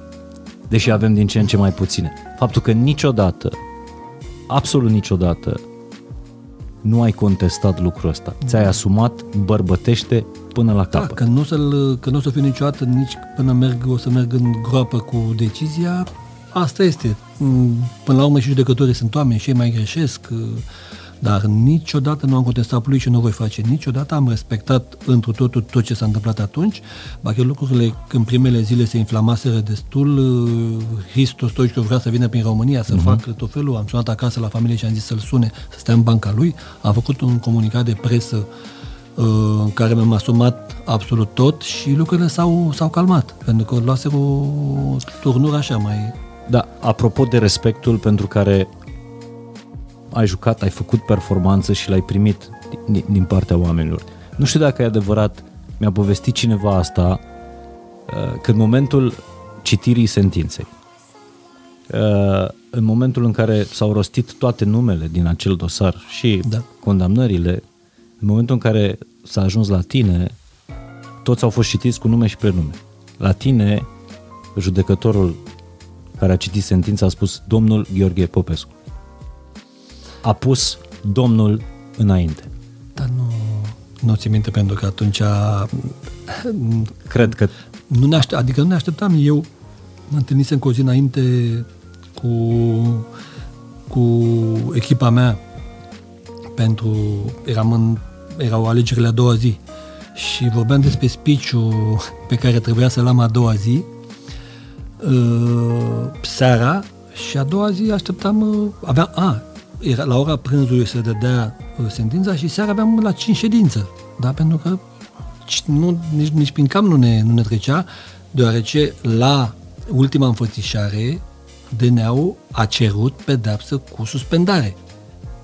DNA-ul care până atunci a cerut să doar pedepsă cu executare, eu având la înalta curte, la înalta curte opinie separată de achitare. Deci în alta curte a dat opinie președinta completului, opinie separată de achitare, numai că toți ceilalți șapte inculpați au cerut judecare. Da, am zis, băi, haideți să ne judecăm la înalta curte, că e în alta curte, unde să te duci mai, de, mai sus, da? Și celelalte două judecători au zis nu. Toată lumea la judecare. Dacă una dintre ele ar fi fost de acord cu opinia separată a președintei completului, aș fi fost achitat.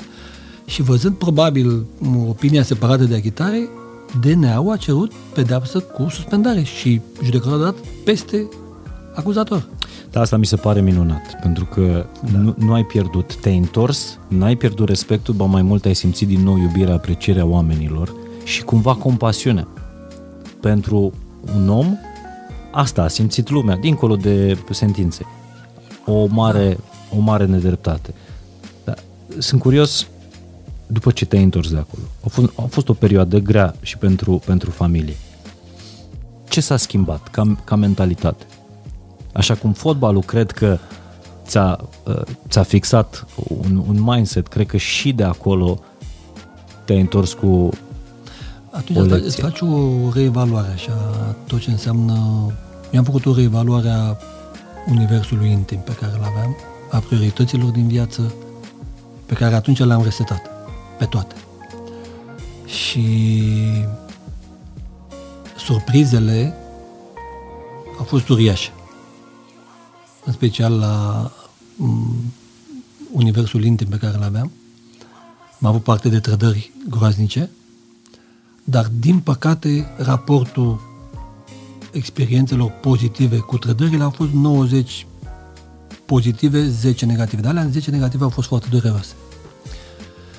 Uh, mi-am reașezat universul intim, mi-am reasizat prioritățile, mi-am dat seama că până la urmă în viață contează mai puțin uh, lucrurile materiale, contează tot ce înseamnă suflet, tot ce înseamnă dragoste, tot ce înseamnă relații mm, apropiate cu cei apropiați, familia, care e extrem, extrem de importantă, extrem de importantă, sau cel mai important lucru.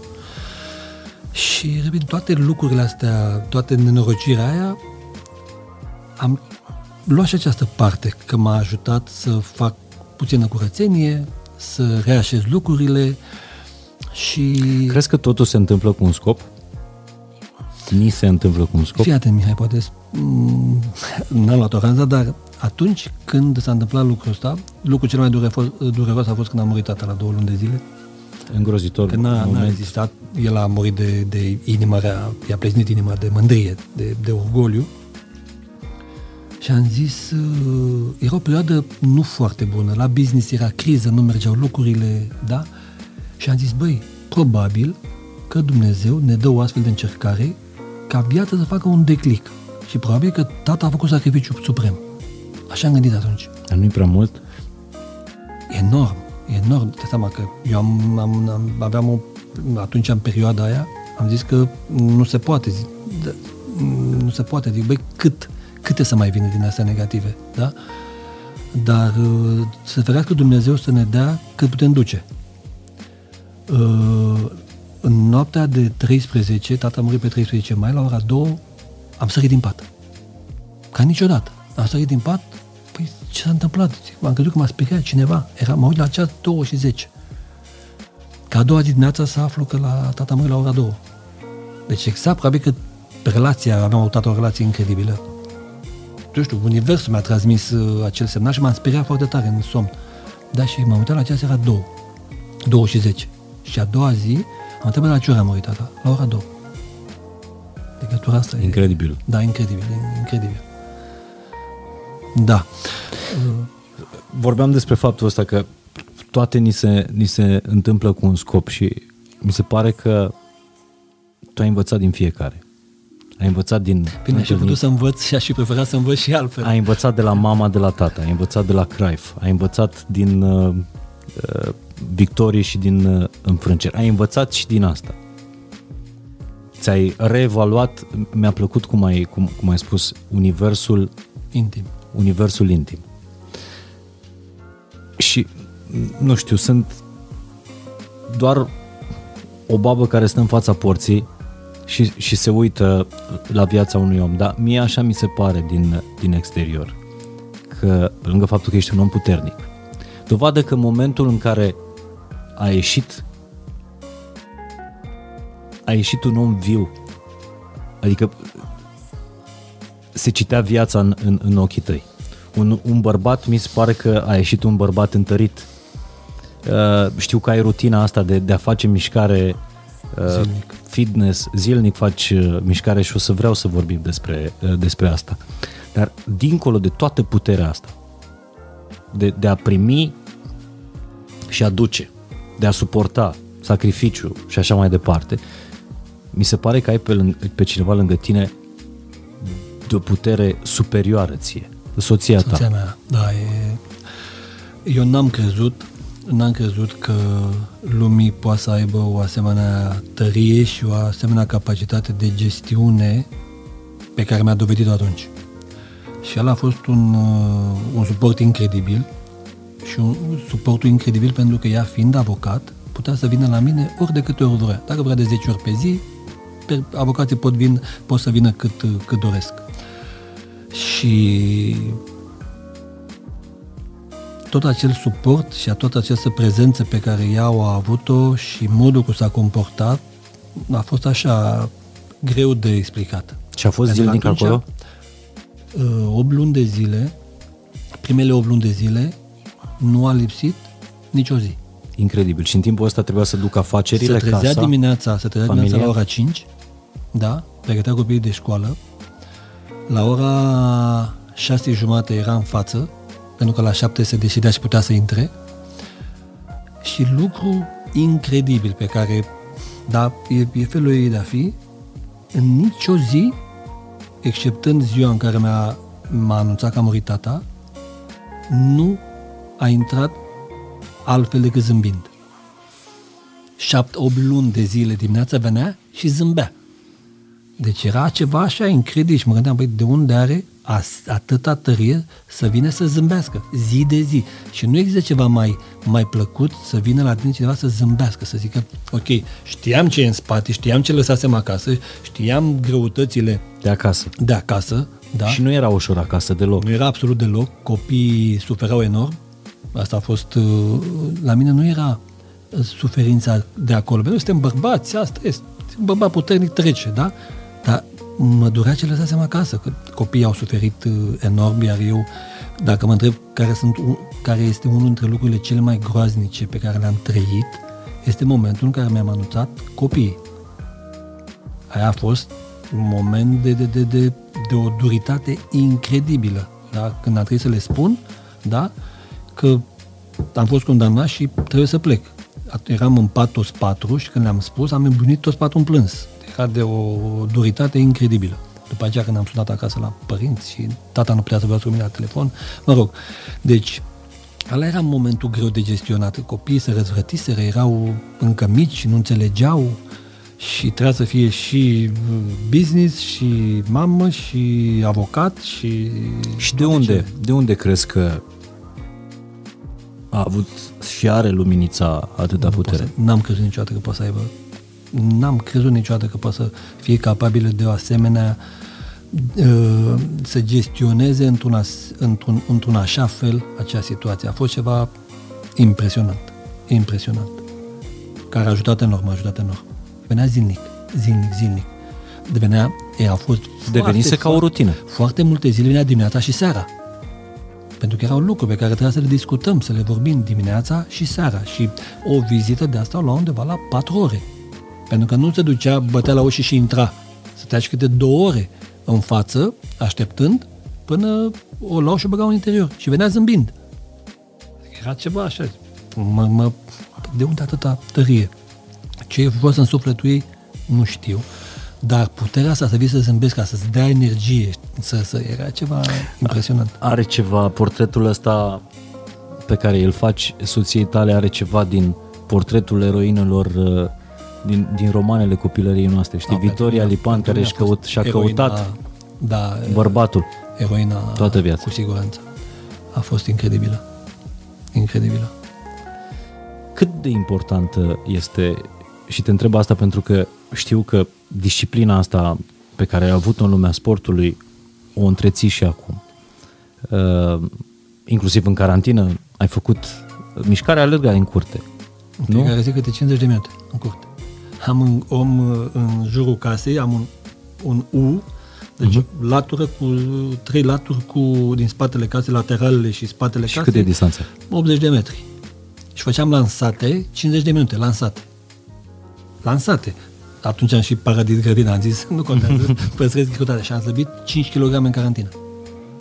Și nu, nu doar că alergai, făceai și sală. Nu, dimineața alergam uh-huh. 50 de minute și după amiază făceam forță. Făceam forță, dacă aveam gantere, făceam exerciții cu gantere, zeci de exerciții. Da? Am zăbit 5 kg, da? Și mi-am, ținut, mi-am menținut tonisul. Eu sunt uh, puțin, uh, nu obsedat, că nu sunt obsedat, dar uh, nu pot trăi fără sport. Nu pot. Și când plec, am foarte multă treabă, mă duc în diverse orașe uh-huh. și la mine în geantă, Adidas și short tricou oriunde și caut hoteluri care au spa, care au spa, care au o sală de sport. Indiferent cât de mică e, la câtă experiență am, am două gandere și trei și un aparat, gata. Faci un program de antrenament. un program de antrenament. Gandere îmi trebuie. Și mă duc peste tot. Dar n-ai avut câte... Dar știi de ce Mihai fac lucrul ăsta? Și le sunt prietenilor mei. Le sunt, băi, când jucam, aveam anumit contract, da? Și puteam permite să-mi cumpăr haine, să nu cumpăr haine. Acum eu sunt obligat să stau la mărimea 50. Pentru că dacă ești din mărimea 50, trebuie să schimb garderoba. Și am garderoba foarte scumpă. N-ai deci ieșit niciodată? Obligat. Niciodată. Am aceeași greu. Am mai făcut uh, sus.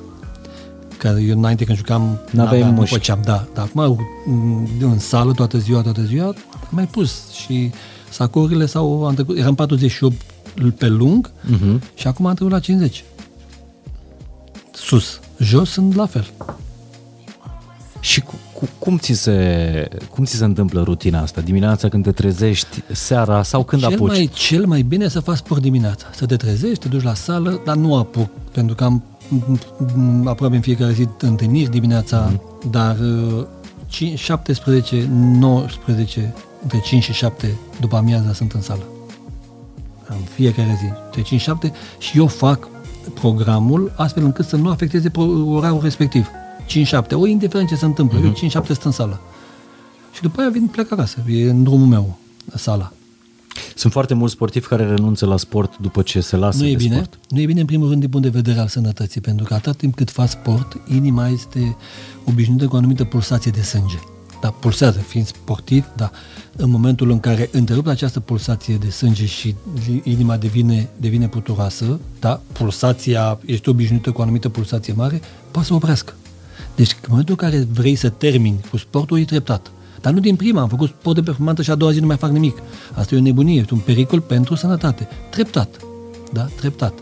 Dar eu n-am, n-am vrut treptat pentru că eu fac, alerg, fac sală, bicicletă, orice. Ce depinde unde sunt. Dar mă uitam, de exemplu, și Bogdan Stelea. Da, și Arată Stelică. incredibil. Da, Stelică, el era cu boxul, el era mai agresiv așa, de fel. Mai spartan. Da, mai spartan. Da, e Tu ești important. mai pe pace. Nu, eu sunt mai soft așa, mai pe pace, nu sunt uh, Pe negociere. pe negociere, dar ele mai pe agresivitate. Adrian Ilie de asemenea face mult. A, da, da, da. Adi Și îl arată văd foarte foarte bine. des. Da. În rest, uh, Pe cine, uh, pe care dintre foștii colegi din generația de, de aur i-ai, uh, i-ai aduce la sală? I-ai lua să... a, pe Gică, pe Dan, sunt majoritatea, sunt uh, plinuți. Dar nu, și eu nu înțeleg pe cei care sunt antrenori. Deci sunt, bă, dar voi sunteți antrenori. A, Ilie Dumitrescu mai vine la sală, a slăbit Da, foarte, da, da. foarte mult Ilie și îl văd uh, foarte des acum. El zice că noată, dar cred că noată mai mult în jacuzzi, Ilie, tot timpul e în jacuzzi, că noată. Bă, dar zic, cu care piscină, că sunt două piscine și nu te văd niciodată în ele. Da, zic, mă, că tu nu, nu te uiți, că tu stai tot ziua în sală. Da, Ilie a slăbit foarte, foarte mult și e în sală, mă văd foarte des cu el, suntem la aceea sală cu toții. Ai și un program de nutriție? Nu e nutriție, este un mod de viață. E un mod de viață. Eu dimineața am un, un shake din proteine vegetale cu minerale pe care le-au făcut de un dietetician, deci nu mănânc dimineața, nici nu beau cafea pentru că nu am nevoie. La prânz mănânc o masă în care nu lipsește salata niciodată și în următoarele patru ore intru în sală. Pentru că așa spune dieticianul, dacă mănânci ceva mai mult, ai patru ore să intri în sală, să arzi ce ai mâncat. Și seara un, uh, o salată cu ton, o salată sau fructe. Asta eu sunt obișnuit prost din Spania și seara când vin acasă îmi pare să beau un pahar sau două de vin roșu. Mă relaxează enorm. După aia mă pun la televizor, sunt, uh, am tabietul ăsta cu... Iar asta nu ajută deloc la stăbit. Alcoolul Vinul roșu. nu- Da, alcoolul, Alcoolul în general. Da. Dar eu nu beau decât uh, aceste două pahare de vin roșu, obișnuindu-mă cu acest tabiet din Spania, când jucam în Spania. În, în timpul vieții de sportiv, la cum ai deschis-o, pare că aproape că nu aveai plăceri. Păi nu, cum să nu? Cum să nu? Uh, În afară eu de faptul că sunt- îți luai mașini. Da, și asta era, noi, asta era o nebunie pe care am avut-o când eram uh, mic și... Cum ai scăpat de ea? Mat- maturitate, capeți după aia maturitate, îți dai seama că lucrurile nu trebuie să fie așa, că o mașină ajunge și avea mașină de la club, înțelege? Deci la echipe la care am jucat, clubul spunea la dispoziție o mașină. Nu. Era, știi cum, erau, erau restricțiile din perioada comunistă. Când vrea să avem. Și să avem, dintr-o să avem. dată? Și într-o dată, la Eindhoven, m-am dus, prima dată mi-am luat două mașini. Mi-am luat un Porsche și un bă, Mercedes Cabriolet. S-au speriat aia de la club, a zis, bă, ce ai făcut? Abia, aveam, uh, da, o nebunie. Da, și acum le spun mm, și băiatului meu îi spun că îi plac tineri mașini. Băi, nu contează ce mașină conduci, contează ce, cine coboară din mașină. Că nu te schimbă mașina. Nu trebuie să te schimbi mașina, nu trebuie să te reprezinte mașina. Trebuie când cobori din mașină să zică wow. Nu mașina, nu wow mașina, wow tu. Nu mașina, dă încolo mașina ce contează. Mașina trebuie să fie sigură, să fii protejat dacă, Doamne ferește, se întâmplă ceva, dar nu trebuie să te reprezinte mașina. Tu trebuie să o reprezinți pe ea. Când cobori din mașină, să zică, uite-l pe cutare. Nu să zică, uite mașina, nu știu ce marcă și a coborât uh, un nou name din ea. Dar nu cumva tinerii fotbaliști, noile generații, copiii tăi, trebuie să învețe din propriile greșeli pentru că... Dar, noi, dar eu am datoria să le spun. Corect. Păi poate să spună, băi, de ce nu mi-ai zis? Ei trebuie să aleagă după aceea. Că și acum, când băiatul meu vrea să vină acasă în weekend, tată, vin, uh, vreau să vin în weekend. Când ai antrenament? Păi am uh, cu tare zi. Băi, nu cred că e bine, pentru că stai pe drum, obosești și am spus weekendului trecut, weekendul trecut i-am spus băiatului meu, băi, ai decât duminica liberă, vii aici în București, te mai duci cu prieteni la o pizza, nu te odihnești. Tata, dar vreau să vin. Tu decizi. A venit, ieri a făcut contractorul la antrenament. Și am spus, ți-am zis? Deci în momentul ăsta tu ești exact în pielea lui Costică Popescu, tatăl Exact, tău, da. care îi spune Numai fiului, că- stai acolo, doar că tu nu ești la fel de dur. Da, nu sunt la fel de dur. Sunt, sunt și eu destul de dur. Uh, numai că eu am experiența pe care tata n-a avut-o.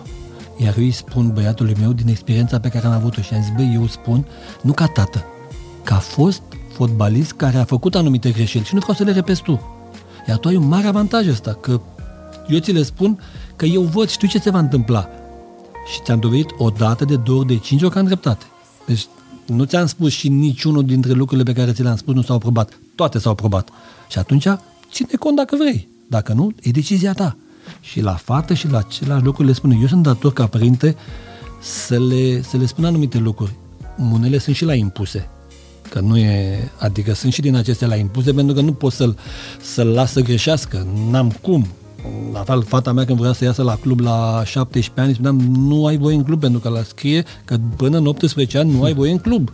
Toată lumea se duce. Dacă se duce toată lumea, asta nu înseamnă că e și permis tu nu ai voie. Și am avut discuții cu fata mea interminabile, acea perioadă de răzvrătire a lor între 15-17 ani în care sunt, uh, vor să, să ia lumea în piept, uh, să cred zmei, iar noi atunci, părinții, dacă nu reacționăm, s-ar putea ca viața să-i ducă pe un anumit drum greșit. Dar gândește-te ce însemna să fii antrenor la vreo câteva sute de kilometri no, distanță de copiii tăi și să-i antrenezi de la distanță. Nu, nu, imposibil. Eu nu, ei trebuie să stea lângă mine. Nu, nu, asta nu înseamnă familie, eu într-o parte și în altă parte.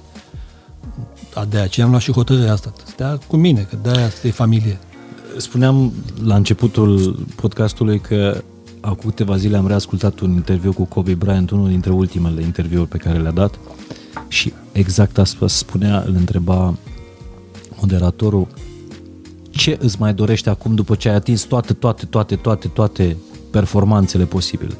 Și a zis, îmi doresc să fiu un antrenor bun pentru copiii mei. Din păcate Dumnezeu l-a luat și pe el și pe, și pe fica lui și spunea mă trezesc la 4 dimineața să mă antrenez pentru că cei mici nu m-au văzut probabil în momentul în care eu am atins, uh, nu știu, vârful de, de carieră. Nu știu, ce, nu știu că tatăl lor este un campion și eu trebuie să le dau un exemplu. Și mă trezesc la 4, mă duc în sală, când se trezește fică mea, mă împrinde pe mine în sală și mă vede exersând, mă, mă vede făcând exerciții. Eu trebuie să le dau un exemplu copiilor mei. Eu sunt președinte la clubul la care joacă băiatul meu. Și când sunt în campanie cu echipa, normal, mă îmbrac în training și port un tricou și îmi spune, păi tata, dar tot timpul mă întreabă colegii mei și vai, dar ce bine arată tatăl tău, băi, incredibil ce bine arată. Și mă simt bine așa, da? Păi, băi, tata, eu, ai văzut cât disciplina sunt ca normal, am locuit până acum 2 ani când am plecat împreună și tu ai văzut, eu sâmbătă, duminica, luni, marți, la sală, la sală, la sală.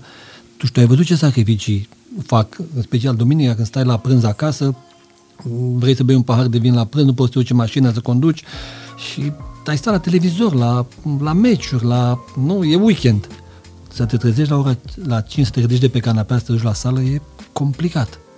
Dar aia este disciplină, voință. Da? Ce vorbeam mai devreme. Tăria aia care tot o faci când e mai greu, nu contează. Cred că, cred că trebuie să fii disciplinat. Disciplinat. Și întreb pentru noi toți, da. toată viața. Toată viața. Toată viața. Când ai lăsat garda jos, te-a lovit. Eu am fost, de când a apărut pandemia, am fost super, super atent. Super atent, cu mască, distanțare, totul ca la carte. O singură dată am lăsat garda, garda jos când m-am dus în delta cu niște prieteni la pescuit. Și le-am spus să se testeze, au venit, ne-am luat, ne-am cunoscut, ne-am reîntâlnit prietenii mei din copilărie, dar cu care merg la pescuit și petrec timp uh, de calitate, spun eu. Și nu am fost, nu le-am cerut testul pentru că nu-l făcuseră, da? Și am plecat cu ei în Delta. Și am infectat. O singură dată am lăsat garda jos. Da? Și de-aia spun că, păi, zi de zi. Dar există vorba asta la noi, la români, de a face totul din talent. Tu nu ești genul ăsta. Ce înseamnă talent? Cu Știi? Adică noi, lasă că o facem din talent, ne descurcăm și noi. Da, dar rezultatele sunt întâmplătoare. Dacă sunt. Dar atunci când faci din talent, nu prea ies. Că noi facem asta din talent din de, de mult timp, din istorie, din, și performanțe. Uneori ne-a mai ieșit? Performa- Eu nu știu dacă cineva a făcut din talent și a făcut performanță. Nu cred, nu știu. Poate s-a întâmplat să facă cineva din talent și să facă lucruri. Nu cred, nu știu. Eu nu știu altfel. Și acum ne întoarcem la vorba lui Cruyff fiind pe final, Cruyff care zicea că talentul ăsta trebuie educat până în momentul în care obții succesul. Da. Și nu... după aceea. Nu trebuie obținut, are dreptate și avea dreptate, nu. Însă, după ce l-ai obținut, continuă. Că obțin altul și continuă. Asta trebuie să fie un mod de viață, un mod de gândire permanent. Nu trebuie să te oprești, pentru că viața nu se oprește odată cu sportul, continuă și aceeași abordare de să ai și în viața în continuare, că nu la 35 de ani, gata, am, ne schimbăm optica, nu se poate. Pentru că viața atunci începe, dar uh, aceleași lucruri pe care le-ai avut în viață ca sportiv trebuie să te urmeze toată viața. Nu, nu ne oprim la 35 de ani, atunci trebuie să trăim. Și aceste lucruri care ne-au ghidat ca sportiv să ne ghideze toată viața. Îți mulțumesc mult de tot, Eu mulțumesc, Gică Mihai. Popescu. Atâta vreau să mai știu. Ce miză mai ai? Așa cum atunci când erai mic, visai să fii capitanul Craiovei și capitanul naționalei. După aceea ai visat să câștigi trofee uh, continentale și le-ai câștigat. Ce vis ai acum? Ce Copiii miză ai? Copiii mei. Adică m, vreau ca Maria să-și termine studiile și să merg, după aceea pleacă la un master la tot la fel o facultate importantă. Nico trebuie să fiu alături de el și sper, este un copil cu un talent incredibil, da, a avut ceva probleme de sănătate în ultimul an de zile datorită creșterii și doresc să se realizeze, să facă ce le place în viață și la un moment dat să fiu mândru de, de copiii mei. Este lucrul care mi-l doresc cel mai mult și care e, e prioritate zero la mine. Și personal? În fiecare, în fiecare zi am uh, targeturi, crede-mă. În fiecare zi am targeturi. uh, Sper să terminăm cu bine Euro 2020. Acum uh, sunt președinte la viitorul, care în fiecare zi este o, Provocare. o provocare și sunt lucruri pe care vrem să le, să le facem zilnic, să ducem clubul la un alt nivel. De asemenea, în partea personală cu proiectele de business pe care le am. Deci în fiecare zi. Eu sunt un, o persoană hiperactivă, hiperactivă, la care mm, nu stă locului și tot timpul va fi mâine termin un proiect, începe altul. Să termin acela, încă unul, încă unul și încă unul. Asta e viața mea. Asta e viața omului. Da. Să fii viu până la moarte. Îți mulțumesc mult de tot, Mulțumesc și eu de Gică. invitație. Uh, Chiar sunt curios uh, cum vi s-a părut această conversație cu, cu Gică Popescu. Eu abia aștept să o revăd și să-mi notez lecțiile. Uh, Cu siguranță sunt foarte multe, de-aia nu să fac o, o încheiere. Aș vrea să o faceți voi în secțiunea de comentarii aici pe, pe YouTube sau să-mi trimiteți uh, uh, mesaje care sunt primele sau cele mai importante două, trei lecții pe care le-ați învățat din uh, această a fost mai mult decât o conversație. A fost așa, m- m-am simțit ca la școală. Bun, n-a Și o fost să-mi iau asta, nu a notițe. fost o, o conversație de a da lecții, este doar o expunere a... Fără să-ți dorești. Da. Mi se pare că cele mai importante lecții le dai atunci când nu-ți dorești. Când pur și a, simplu... Expunerea, ți-am răspuns la anumite întrebări pe care le-ai avut și am uh, retrăit anumite momente pe care eu când am ocazia să le, să le povestesc și le trăiesc. Știi, trăiești și pe alea bune și pe alea mai puțin bune, dar uh, când ele fac parte din viața ta, trebuie să ți le asumi și să nu ai problemă să le, să le comentezi. Cică Popescu, îți mulțumesc pentru mentalitate mulțumesc și și eu. simplitate. Mulțumesc și eu. Vă mulțumesc și vouă. Ne vedem săptămâna viitoare. Ne auzim la Fain și Simplu.